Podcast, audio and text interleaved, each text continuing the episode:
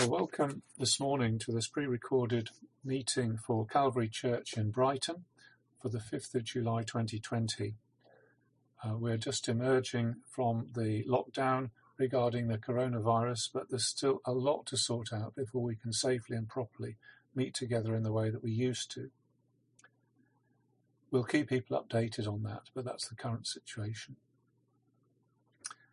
We are a church of people who live in the area of Brighton, which is on the south coast of England. We are believers in Jesus Christ.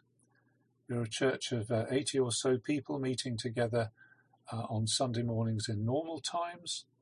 And we're just ordinary people from different nations and different backgrounds. But we believe that God has brought us together to love Him and to serve Him, to know His grace and His forgiveness through Jesus Christ. And we're going to do our best to express that as best we can in this time together just now. So a particular welcome to you if, you, if you've just dropped in. Uh, the things that we're going to do are the normal things that Christians do. We're going to sing and pray and read the Bible and have a talk, uh, meditation on what the Bible says and as it applies to us. And uh, I'll just take you through that as we go along. My name is Philip Wells. I'm one of the elders, one of the team of elders here at Calvary, and I'll be leading this morning. Other notices are either on the screen or have been sent out by email.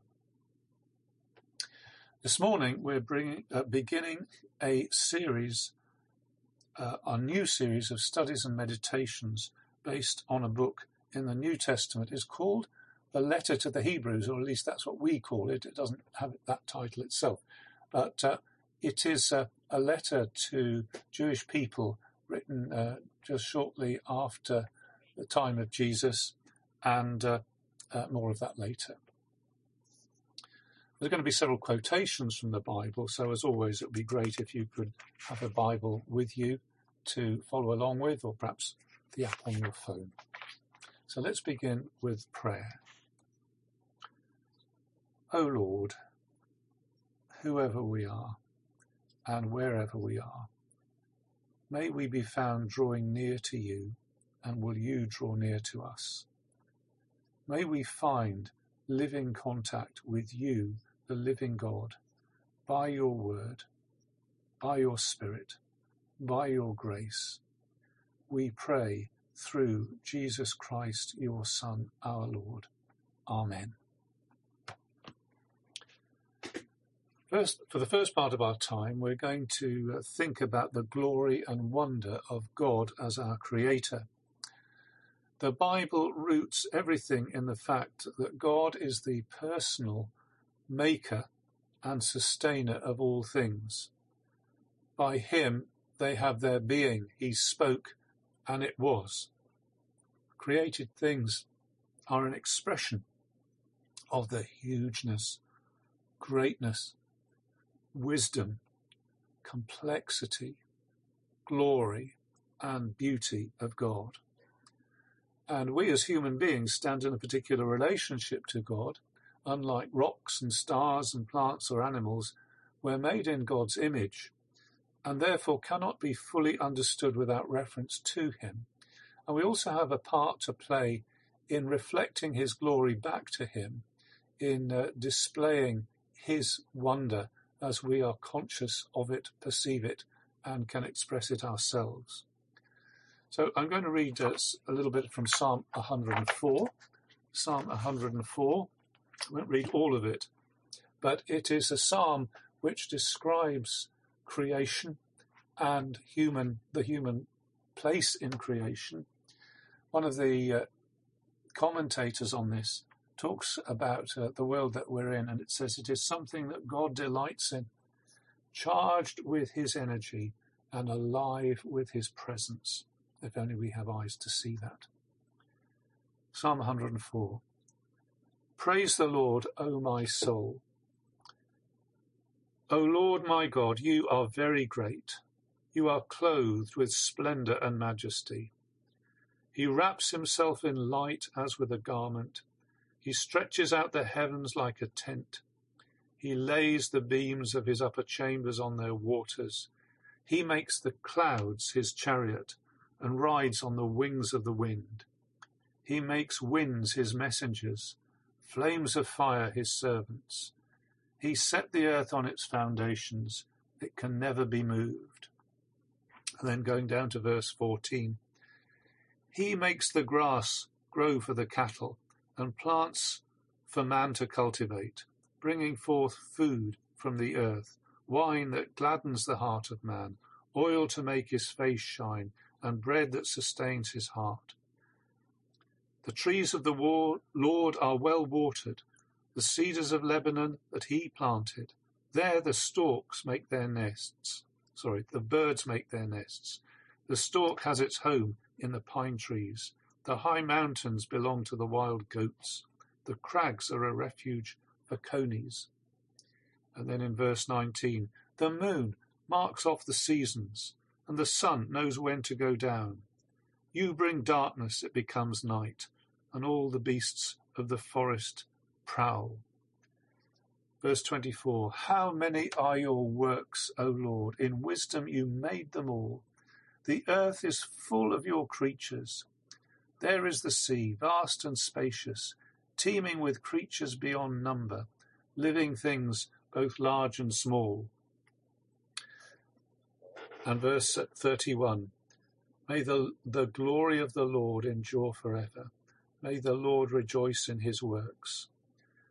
Verse 33 I will sing to the Lord all my life. I will sing praise to my God as long as I live. May my meditation be pleasing to him as I rejoice in the Lord. But may sinners vanish from the earth and the wicked be no more. Praise the Lord, O my soul. Praise the Lord. Uh, it's a song which invites us to praise. It says you've got two responses to the God who made us. We can either sin or we can sing. Uh, so let's opt to sing, shall we? And we're going to sing uh, the song In Majesty and Splendor. That's the song we're going to sing now.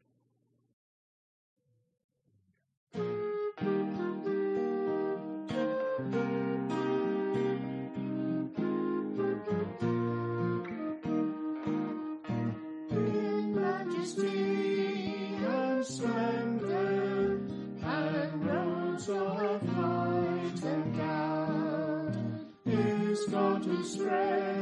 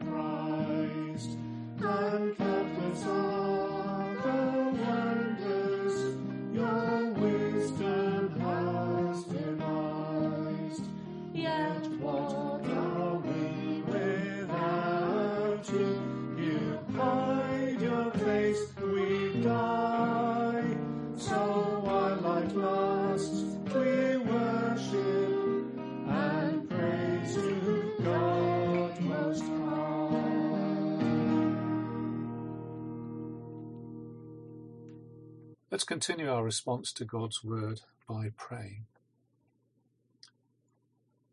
We thank you that you are the mighty God who has made all things. And we want to come as glad worshippers of our Creator and Heavenly Father.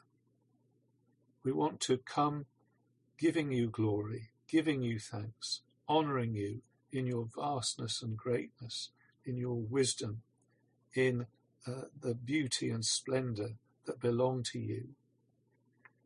We come to ask the forgiveness of our sins through the blood of Jesus Christ and your good hand upon us. We pray for our nations at this time where there is still this virus.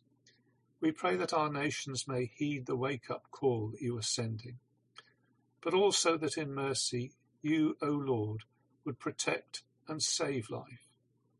We also pray that you would give wisdom, humble wisdom, to all our leaders.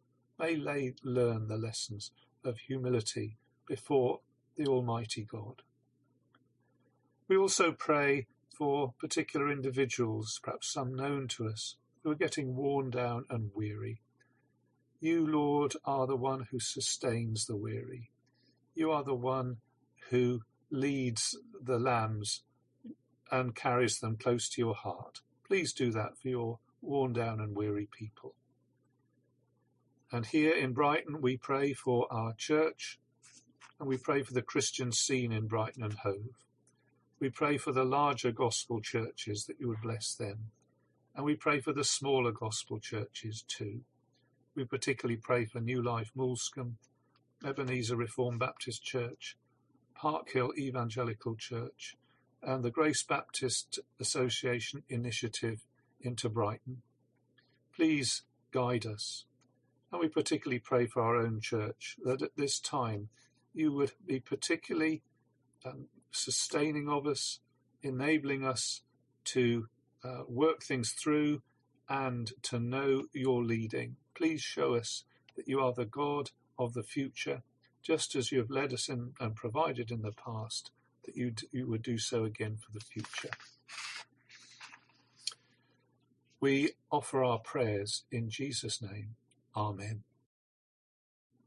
We're going to continue our thoughts with another beautiful and majestic psalm, which is also about God our Creator. It's Psalm 8. This also thinks about the glory of God and the place of humanity in God's world. And this time I'll read the whole thing. Psalm 8. It says it's for the director of music, according to Gittith, which nobody knows what that means, I think. It's a psalm of David. O Lord, our Lord, how majestic is your name in all the earth. You have set your glory above the heavens. From the lips of children and infants you have ordained praise. Because of your enemies, to silence the foe and the avenger. When I consider the work of uh, your heavens, the work of your fingers, the moon and the stars which you have set in place. What is man that you are mindful of him, the Son of Man that you care for him? You made him a little lower than the heavenly beings, or perhaps a little lower than the angels, and crowned him with glory and honour. You made him ruler over the works of your hands. You put everything under his feet, all flocks and herds, all the beasts of the field, the birds of the air, the fish of the sea, all that swim the paths of the sea. O Lord, our Lord, how majestic is your name in all the earth. That's the glorious and wonderful Psalm 8. And I want to propose that we sing this psalm also. Now, the version that I found in our music book, it's at number 8 because the first songs in the book are numbered after the psalms that they are paraphrases of. And I've had a go of producing this uh, musically for us to sing to. The uh, words are, are, from Scottish psalms, and the tune has a Celtic lilt. Um, it's not a tune, I think, that we know, so there's one instrumental verse to give us a chance to learn the tune. So I hope this will work for you. It's a, a, a bit unfamiliar, but we'll do our best to sing uh, the version of Psalm 8, this splendid psalm.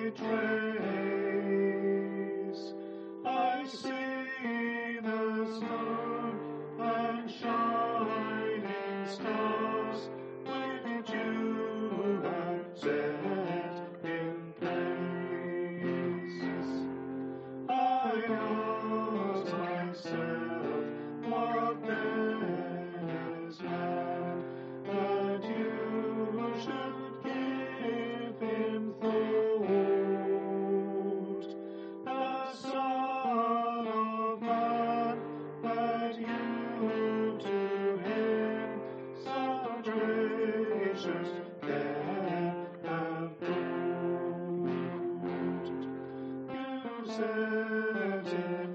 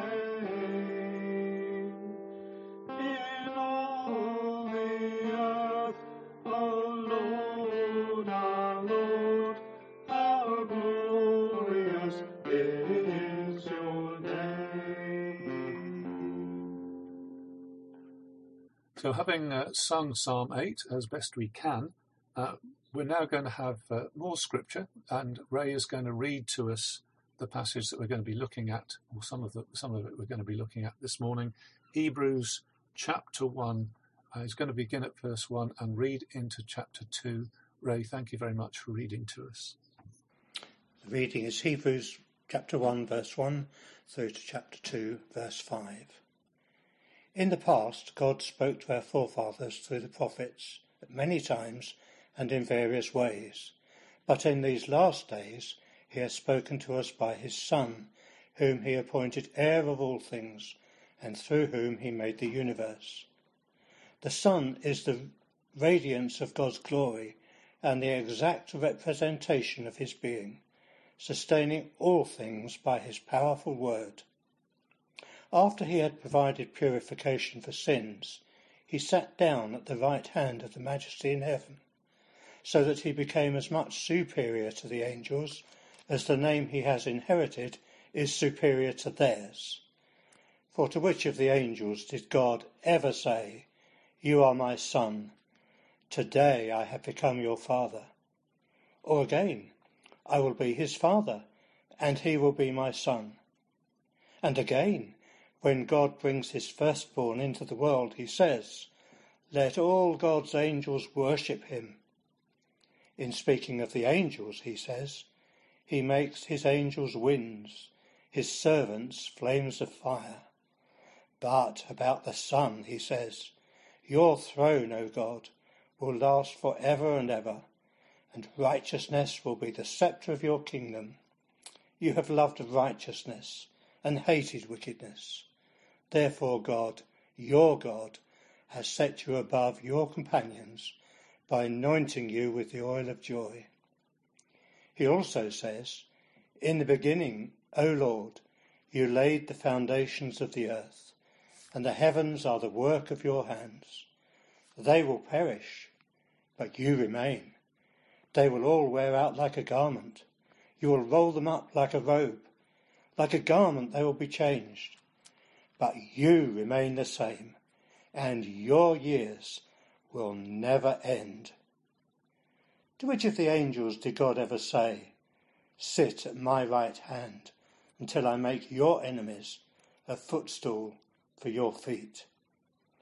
Are not all angels ministering spirits sent to serve those who will inherit salvation? We must pay more careful attention, therefore, to what we have heard, so that we do not drift away. For if the message spoken by angels was binding, and every violation and disobedience received its just punishment, how shall we escape if we ignore such a great salvation. This salvation, which was first announced by the Lord, was confirmed to us by those who heard him. God also testified to it by signs, wonders, and various miracles, and gifts of the Holy Spirit distributed according to his will. It is not to angels that he has subjected the world to come, about which we are speaking. Thank you for the reading, uh, Ray. There's a great deal to think about in that reading, uh, and we're only going to nibble at the edges of it this morning.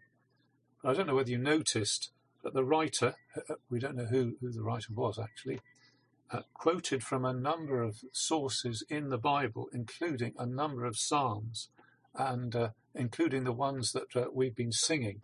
Uh, there are more that we're not going to sing uh, this morning, but there are a number of Psalms quoted. It's crucial that we understand that as he quotes the Psalms, he is actually focusing attention on Jesus, the person with whom he begins his letter. He's saying that the Psalms are like lenses which reflect or focus light into the distance. And the Psalms focus their light forward onto the Messiah, onto Jesus. And they do this in various ways. Well, we're going to focus our thoughts on Jesus, his person, that's who he is, and his work, that's what he's done. And uh, we'll focus that in the devotion of our hearts as we sing, Thank you, uh, Jesus, thank you. The mystery of the cross I cannot comprehend. The agonies of Calvary. You, the perfect one, crushed your Son.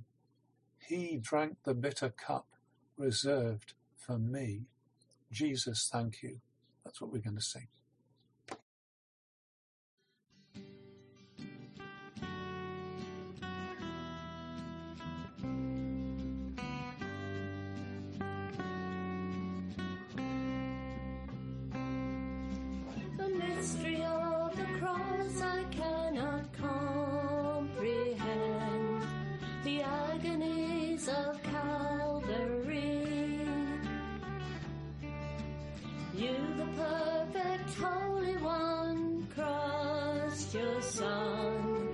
Drank the bitter cup reserved for me.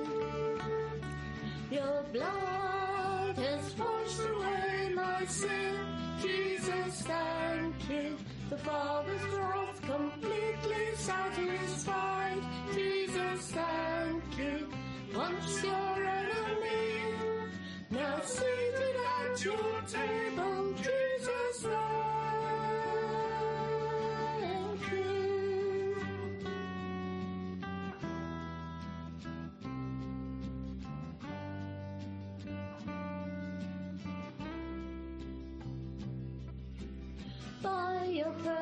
Sacrifice, I've been brought near. Your enemy, you've made your friend. Pouring out the riches of your glorious grace. Your mercy and your kindness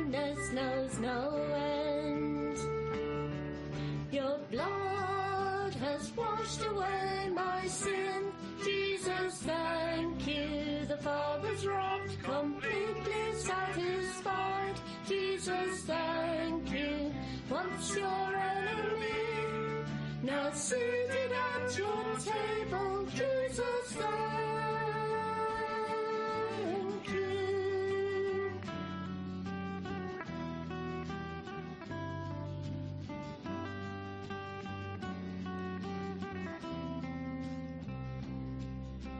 Lover of my soul,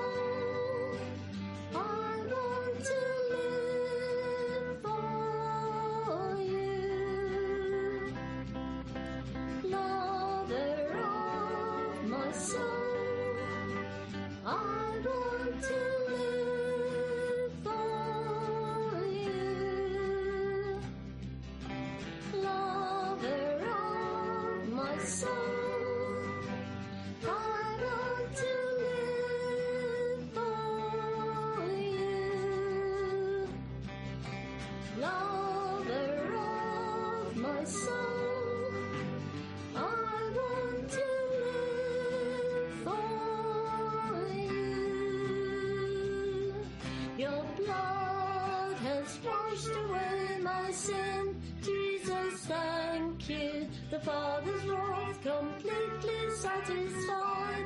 Jesus, thank you. Once your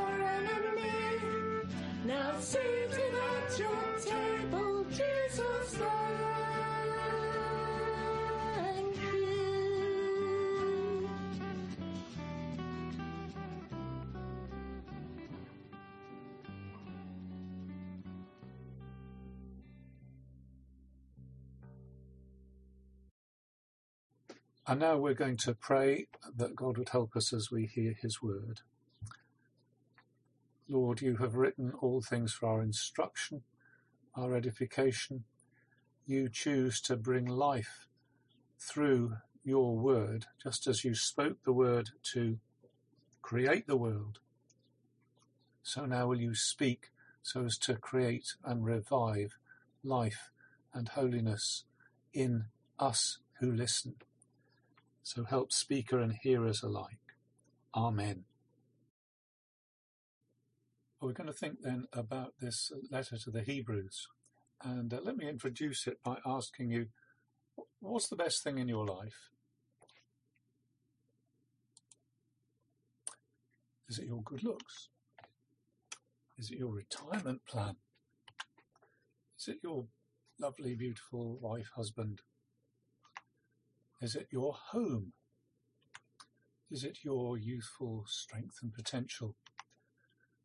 Well, if you're a Christian and it didn't come to your mind that Jesus is the best thing in your life, then you need to kick yourself and wake up.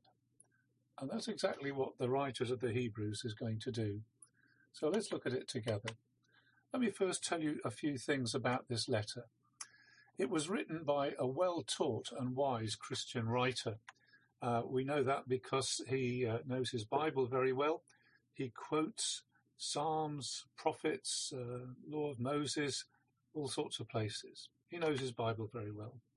And uh, this letter is Christian scripture. Not only does it quote the Hebrew scriptures, but it comes to us as the Word of God. It was written to Christians or people who professed to be Christians, said they were Christians. They were from a Jewish background, hence the name that got added to it later on. Uh, they had believed in Jesus. The writer refers them back to the early days in 1032. Is that right? 1032. Remember those earlier days after you had received the light when you stood your ground, he says.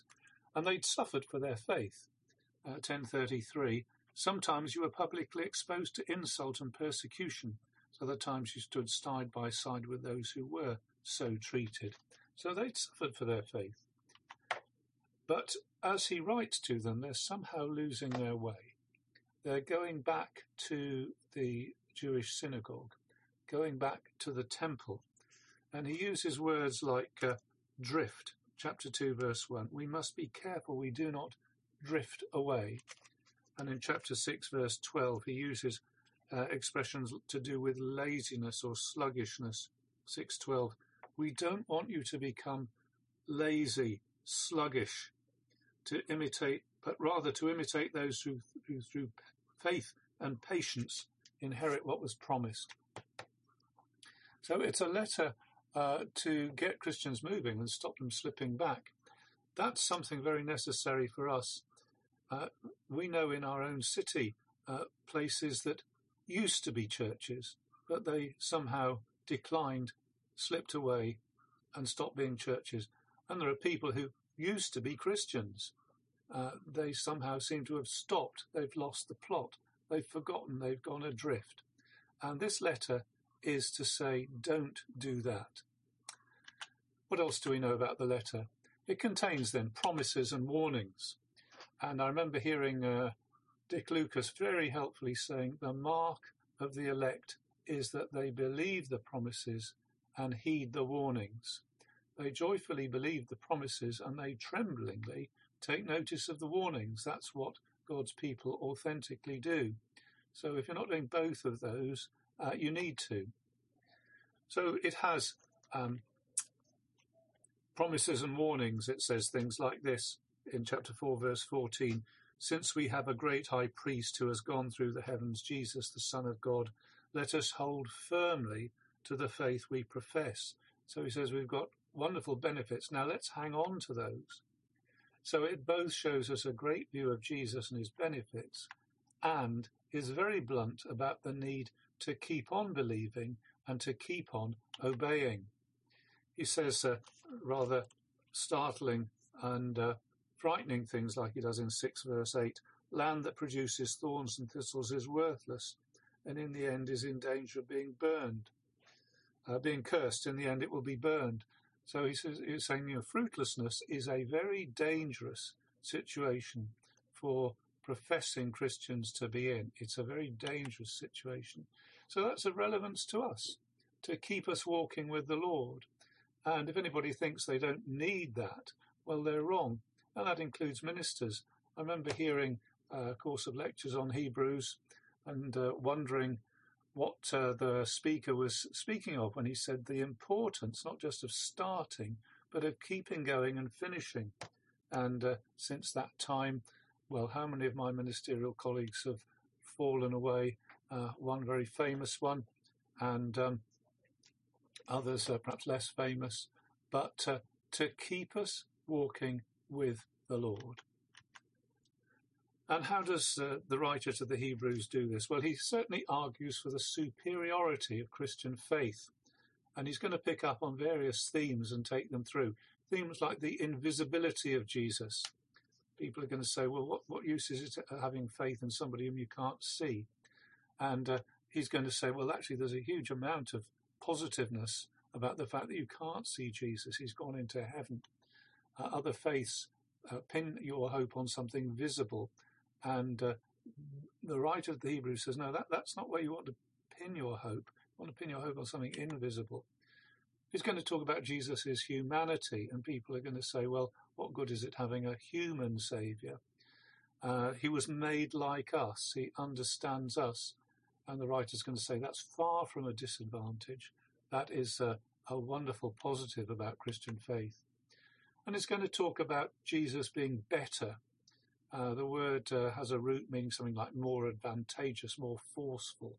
Uh, and uh, he's going to say that uh, although the Hebrew scriptures uh, are definitely the word of God, they have a function of foretelling something that gets fulfilled in the new covenant. And 12 times he uses the word better. He doesn't use it always in the same sense. But in 1 verse 4, he's going to say Jesus is um, superior or uh, having a better name than the angels. In 719, he's going to say uh, we have a better hope, something better to look forward to. 722, he's talk, going to talk about Jesus, the guarantee of a better covenant. And in, in 8 verse 6, he's going to say that uh, the ministry that Jesus has is superior because it's founded on better promises. So uh, that's a little idea of the sort of things that the letter's going to cover. And as God helps us, and we pray that God will help us, uh, hopefully we can get a sense of the power and glory and goodness of those things as we go through. And we do want to pray that God will help us with that.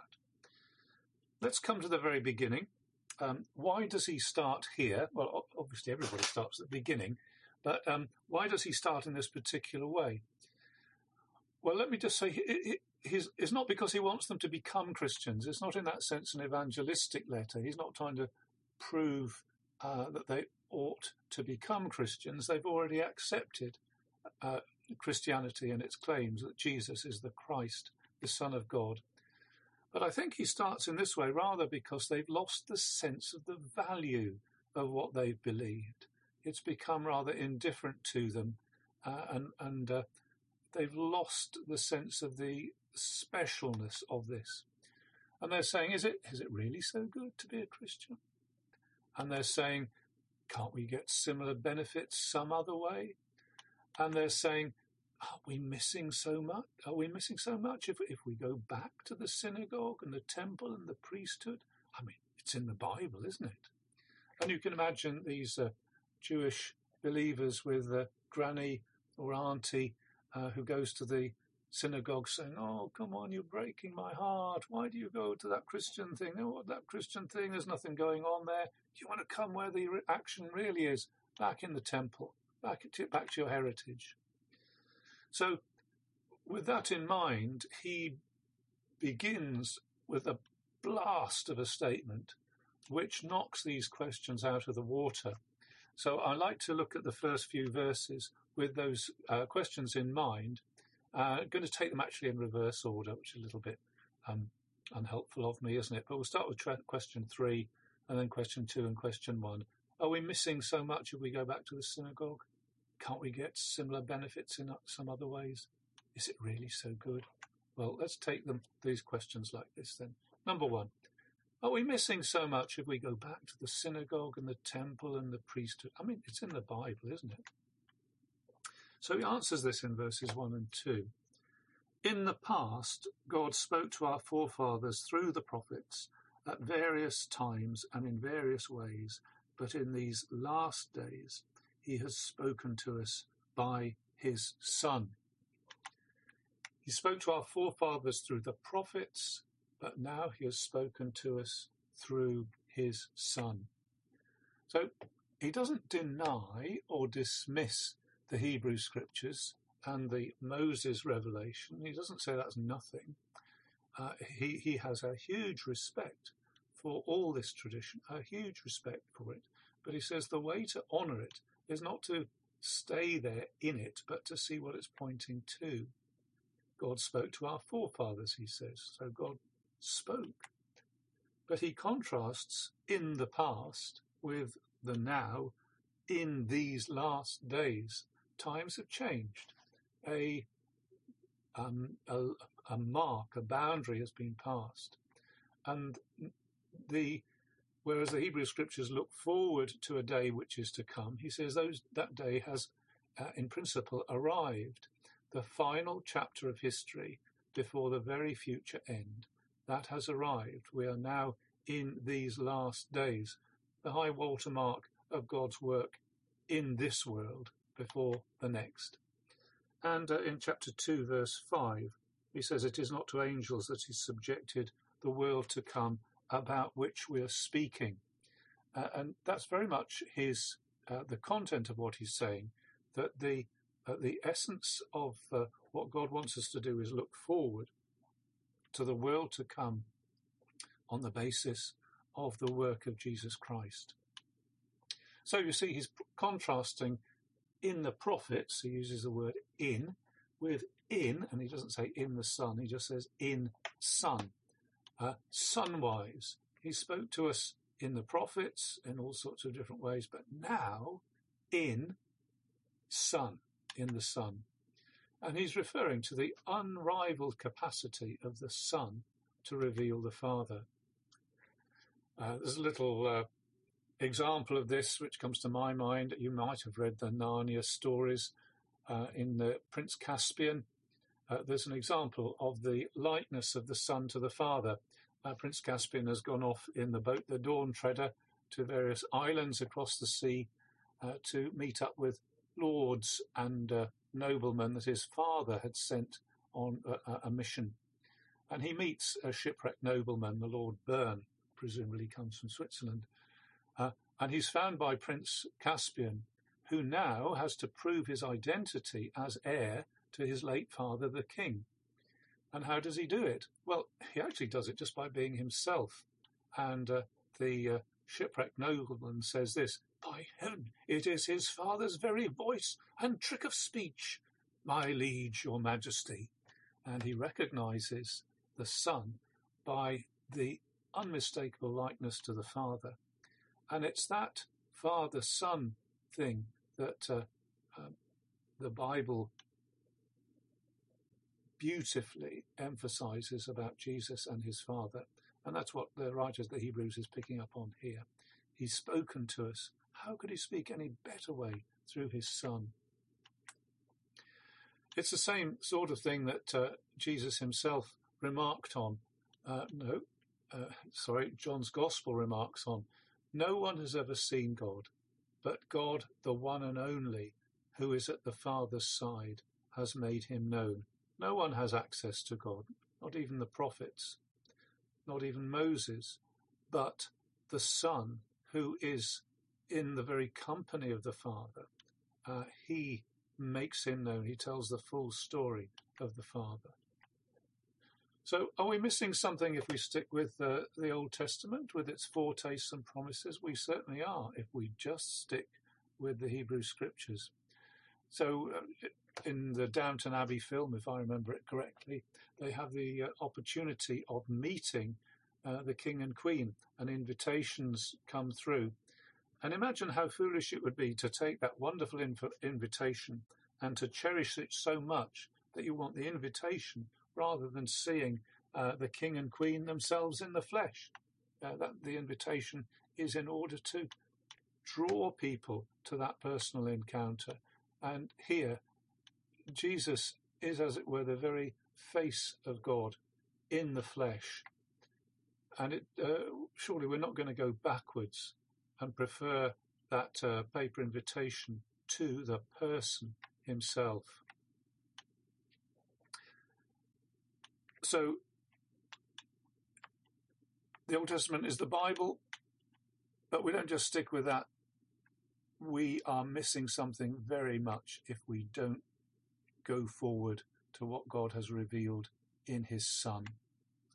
So, second thing, is Christianity that good? It's akin to the question aren't all religions much the same? People would say that sort of thing, wouldn't they? They're all much the same. They're all faith groups. They all have uh, holy places and holy books and some uh, devotional activities. They're all very much the same. Now, are they? Well, in case his readers were beginning to think that, the writer to the Hebrews answers this in verses 2 and 3. In these last days he has spoken to us by his Son, whom he appointed heir of all things, through whom he made the universe. The Son is the radiance of God's glory, the exact representation of his being, sustaining all things by his powerful word. So the Son is placed as heir of all things, through whom he made the ages, who is the beaming forth of his glory and the exact representation of his being, bearing up all things by the word of his power. Another translation. Now, this is a huge statement which places the Son in the very central flow of all things divine as follows. Just say that again. It places the Son in the center of all things divine. So let's unpack it a little bit. He is the purpose and goal of everything. It says, He is the heir of all things. Uh, the heir enters and possesses the possessor of all things. He gets everything. Uh, in, in, UK law, uh, the inheritor, uh, so uh, mentioned in the will, get everything minus taxes. Um, but uh, when that's deducted, the rest of it's all his. Now there are no taxes in this. Jesus inherits everything. Uh, the Son is the inheritor of all things, the possessor of all things. It's all headed for him. Uh, that, he's the goal of what it's all about. And it goes on to say, through whom he made the universe. Uh, the Son is the one through whom everything was made. John's Gospel says the same thing. Through him all things were made. Without him nothing was made that has been made. So you could ask the question, how many things were made without them being made through uh, the Word, through the Son? And the answer is going to be zero. I got ahead of myself. How does the one God creatively express himself? Through his Son. He makes things through his Son. And how many things did God make without doing it through his Son? The answer is zero. Uh, Jesus is in the central flow of all things divine in terms of creation. And he is the very revelation of God. Uh, just putting it in very loosely so that we can grasp it a bit with our imaginations. How do you express yourself? Uh, well, very much through your face. Your face is you. I suppose one of the advantages of doing something like this on YouTube is you can see the face of the speaker. Um, and you have that privilege this morning seeing my face. So you can see if I'm smiling or frowning or whatever, and I express myself through my face as you do through yours, and we express ourselves in very subtle ways like that. And that's analogous. It's like how does God express himself? Well, through his Son. And only through his Son. He is the outbeaming of God's glory, and he is the exact representation of his being. It's not like God is wearing a mask so that you can't see who he is, but Jesus exactly portrays uh, everything about the Father. So in John's Gospel, when Philip uh, asked uh, Jesus, Show us the Father and it will be enough, Jesus replied, Do you not know me, Philip, even after I've been, with you such a long time? Anyone who has seen me has seen the Father. And uh, so we talked about Revelation, and uh, the sentence goes on to say, sustaining all things by his powerful word. He is the one through whom all things are held in being. Uh, he upholds all things through his powerful word or through the word of his power. As God made everything by his word, so he upholds all things by his word. If you want to have a an example of this, uh, we went in Preston Park the other day, and some very clever gentleman was juggling, throwing up clubs and balls and things like that, and it was a wonder to behold. And as this, as the minutes go by, uh, and the b- balls and clubs are constantly in motion, uh, they're up there in the air, not by themselves, but due to his constant input of skill and effort and muscle power. And so too our universe, with all its movements and comings and goings and actions and activities, it doesn't uphold itself. It is upheld by God constantly. And as we're told here, God upholds by his strong word. And that is the function that the Son has uh, in the Godhead. This too is done in no other way than through the Son. So here's the Son, uh, as we shall just see in a moment. And I'm going to ask, is Christianity that good, isn't it? Pretty much on a level with Islam or Hinduism or humanism or Buddhism or whatever ism you want to say. Is it? Well, the answer is look at the person on which Christianity is built, the Son. He is the goal and end of all things. The technical word for that is eschatology, where the world is heading. It's heading to the Son. He was the means of creation, so that brings us under the heading of creation. All things were made through him. He is, as it were, the outshining of God's glory, as I put it in a rather simplified way, the face of God. He's uh, the revelation of God. And he's the upholder of the universe right now. And the theological word for that is providence, God's upholding of all things. So I ask again, are all religions the same?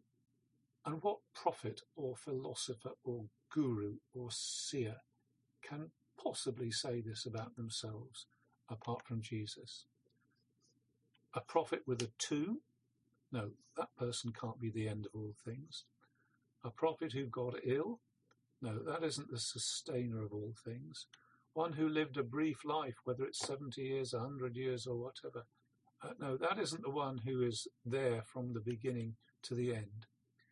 And surely, surely, no founder of any religion, no leader of mankind can touch this one described here, the Son.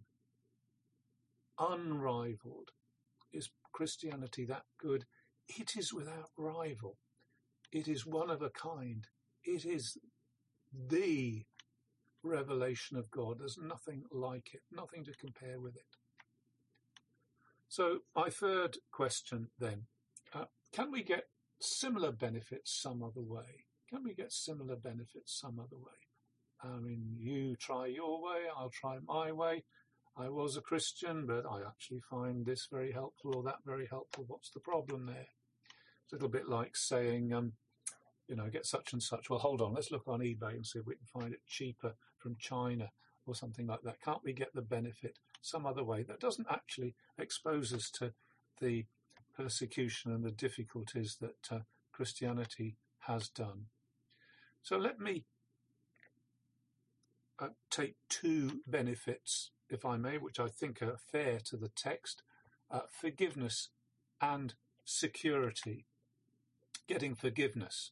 Now, um, methods of getting forgiveness are some other way. Well, many religions offer forgiveness by achieving, as it were, a good percentage in religious observances. Uh, now, in the heart, heart of hearts, people know we're supposed to get 100% in our religious observances, but maybe, well, if we try our best, won't that obtain forgiveness for us? And in the Hebrews situation, well, they have a very obvious um, candidate for this uh, to getting these benefits. They are surrounded. They've been brought up with food laws, sacrificial system, um, uh, systems of prayers, systems of devotion. Surely um, that will give us the same thing, won't it? And uh, my second uh, heading was that of security, which you might sort of say inner peace, a sense that everything is all right, that things are okay, that my situation is in hand. And uh, well, there are many techniques, surely, for this meditation techniques, uh, techniques of altering one's consciousness, uh, perhaps even by uh, therapy or by drugs, um, control of emotions, um, surely these will give us security. Well, uh, I know there are helpful methods of thought and there are helpful things that we can think, but my, my question here is whether ultimate security can be got some other way. Well, the sentence that he says is After he had provided purification for sins, he sat down at the right hand of the majesty in heaven so he became as much superior to the angels as the name he inherited is superior to theirs. Uh, so he provided purification for sins, and he sat down at the right hand of the majesty on heaven. The purification is a reference to his sacrifice on the cross, uh, one act which he finished, then he sat down in the sense of Psalm 110, which was read, that's there in verse 13. Sit at my right hand until I make your enemies a footstool for your feet. So he sat down having finished his work. Now, uh, when you have work to do, uh, you finish it before you sit down, don't you? You wouldn't get halfway through digging the garden and stop and have a cup of tea and have a nice sit down. Well, actually, you might. But uh, Jesus, the fact of his sitting down uh, is much more significant because he sits down because he's finished the work and he sat down at the right hand of God, the place of kingly power. So let's just uh, look at those two benefits forgiveness. He, it says, provided purification for sins, or if you want, he made cleansing for sins. It's the word um, that we get cathartic from um, to, to clean, to cleanse, to clean the conscience. And uh, the important point here is it's not a, a manufacture by us, but an achievement by him. Something that he finished. That's why he sat down. He finished it. He did it. There is nothing more to add. There is nothing for us to do. He didn't get halfway through and say, over to you. He finished it. He did it. And that means that Christian faith is, in essence, an act of simply receiving something that's given as a, a free and complete gift. And if we ask, can we get the benefits some other way? Can we get free and full forgiveness achieved for us in completeness? Surely the answer is no. No, there's no other way. No other name, no other way. And uh, my second thought here was security, meaning, as I've already said, a well founded sense that all will be well, that all is in good hands, and that there is care uh, for us, and there is that caring person has power to do what is needed, um, what, what is needed by us, what we need, in other words, what needed for us, perhaps I should say. And uh, that's where a sense of peace will come from. And here we're told he sat down at the right hand of the majesty in heaven. Well, that place where he sat down is not as we might sit down with a cup of tea in front of the telly, but he sat down at the epicenter of all power, the throne, the right hand of the majesty in heaven. And if he's there, uh, that means that he's there. Actually, it carries this implication he's there for us, that he is there arranging things for his people. The people for whom he died are the people for whom he sits at the right hand of God. Um, and we're told uh, he, he is enthroned for the church. It's there in Ephesians chapter 2, and seeing as I've mentioned it, I might as well quote it to you properly. He is seated at his right hand in the heavenly realms, far above all rule and authority, power and dominion, every title that be, can be given, not only in the present age, but also in the one to come. And God placed all things under his feet and appointed him to be head over everything for the church, which is his body, the fullness of him who fills everything in every way. And can we sensibly get this benefit of peace and security some other way? Surely the answer is no. There is no one else at the right hand of God. There's no other place like being at the right hand of God. And if Jesus is there for us, there is no better way, and in fact, nothing, anything like it, to give us security. So here's uh, our summary of these first uh, few verses that introduce the uh, letter to the Hebrews. Can't we stick with the Hebrew scriptures? Well, no, they're like an invitation to the wedding. They only make sense if you go there in person to follow up on the invitation. Is Christianity all that good? Mm, is it? Well, just look at the founder and central personage. There is no rival to him. The faith that rests on him is the faith to have. Isn't- uh, Is Christianity all that good? Uh, I mean, that's such a ridiculous question, isn't it? It's surpassing brilliant to be a Christian.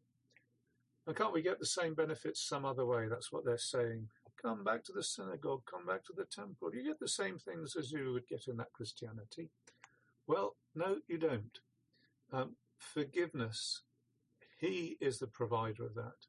And security, eternal security, He is the provider of that. There is no conceivable alternative. There's nothing like Him, no one like Him, and nothing like the benefits He brings. So, if you'd lost sight of how brilliant it is to be a Christian, please take note. And if you were thinking of turning back and of not bothering, or of giving up, or of sliding quietly away into sin, or if you had forgotten that Jesus was the best thing in your life, now's the time to give yourself a good kick.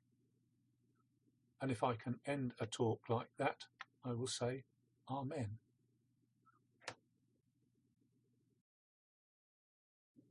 Well, we thank God for being able to hear His word. And in a moment, I'll close with a prayer. And then we will play out with a song which goes to the heart of the message of the letter to the Hebrews about the priesthood of Jesus and says, Before the throne of God above, I have a strong, a perfect plea, a great high priest whose name is love, who ever pleads for me. This is the way the writer to the Hebrews ends his writing, and this is the prayer with which we'll close.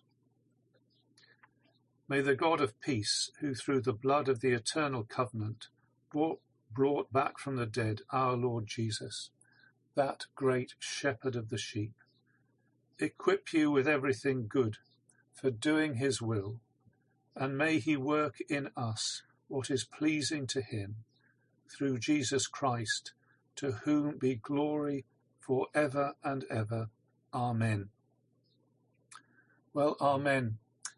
And uh, we play out with Before the throne of God above, I have a strong, a perfect plea. And uh, that's it from me. So goodbye to you and hope to see you soon. Goodbye.